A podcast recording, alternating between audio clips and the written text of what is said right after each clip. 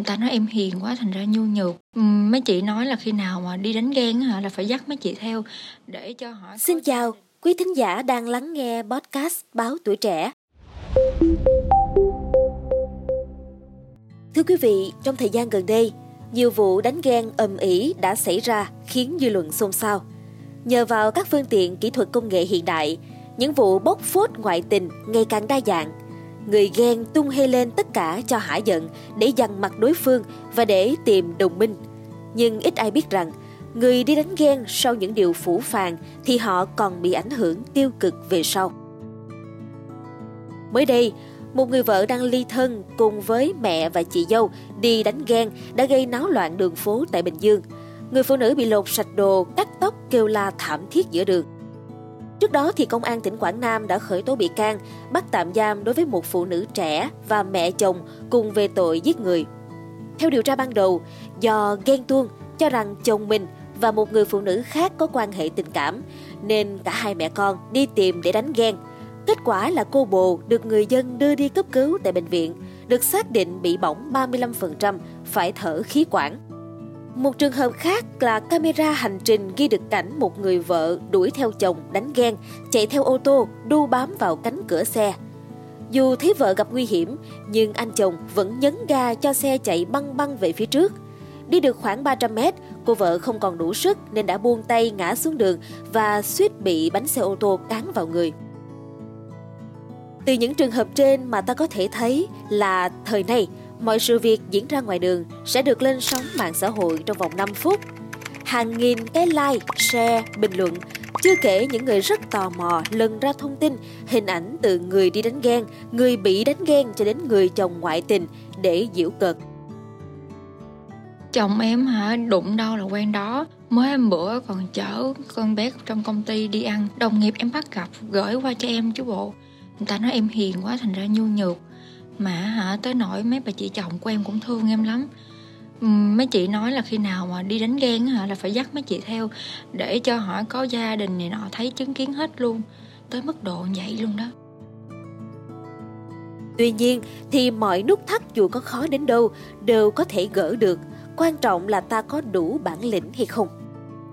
Nhiều cặp đôi người nổi tiếng cũng không tránh khỏi chuyện ngoại tình, nhưng người còn lại có cách cư xử văn minh và đúng mực không thể ở được với nhau nữa thì họ chia tay êm đềm, không một lời đấu tố hay bóc phốt để tránh thương tổn chính mình và những người liên quan như là con cái và cha mẹ hai bên.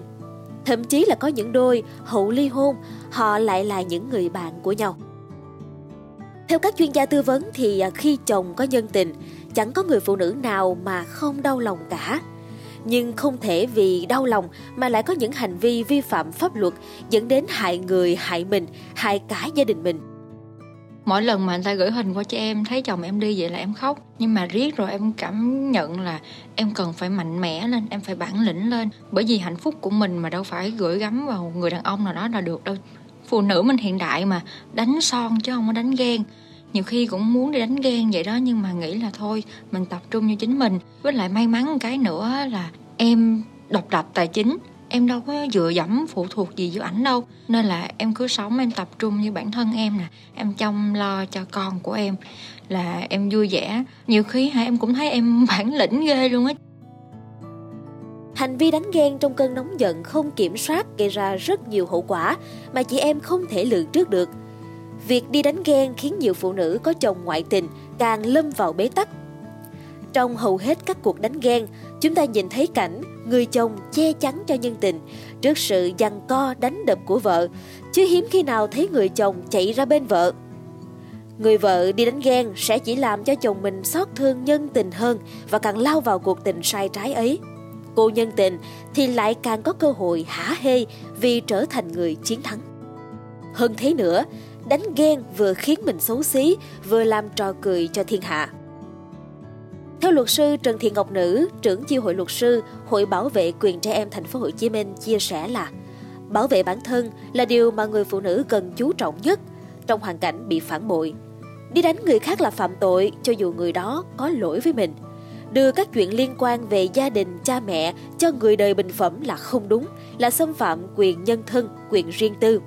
Do vậy, người phụ nữ cần đặt ra giới hạn nhất định để bảo vệ bản thân mình và cũng tránh làm ảnh hưởng tới con cái cũng như hạnh phúc sau này của bản thân.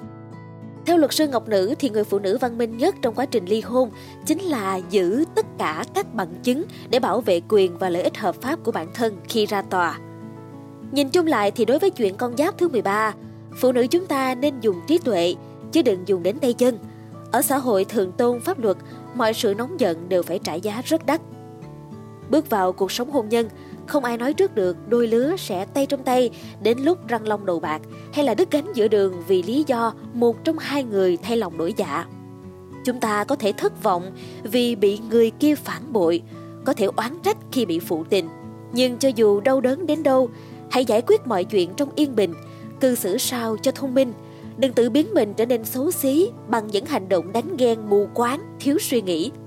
Hãy làm sao để người cũ hối tiếc vì những gì đã gây ra cho bạn, thay vì làm âm ý lên chỉ để thỏa mãn ý muốn hại nhục người khác. Cảm ơn quý thính giả đã lắng nghe số podcast này.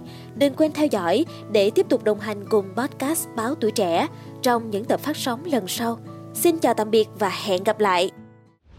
thank you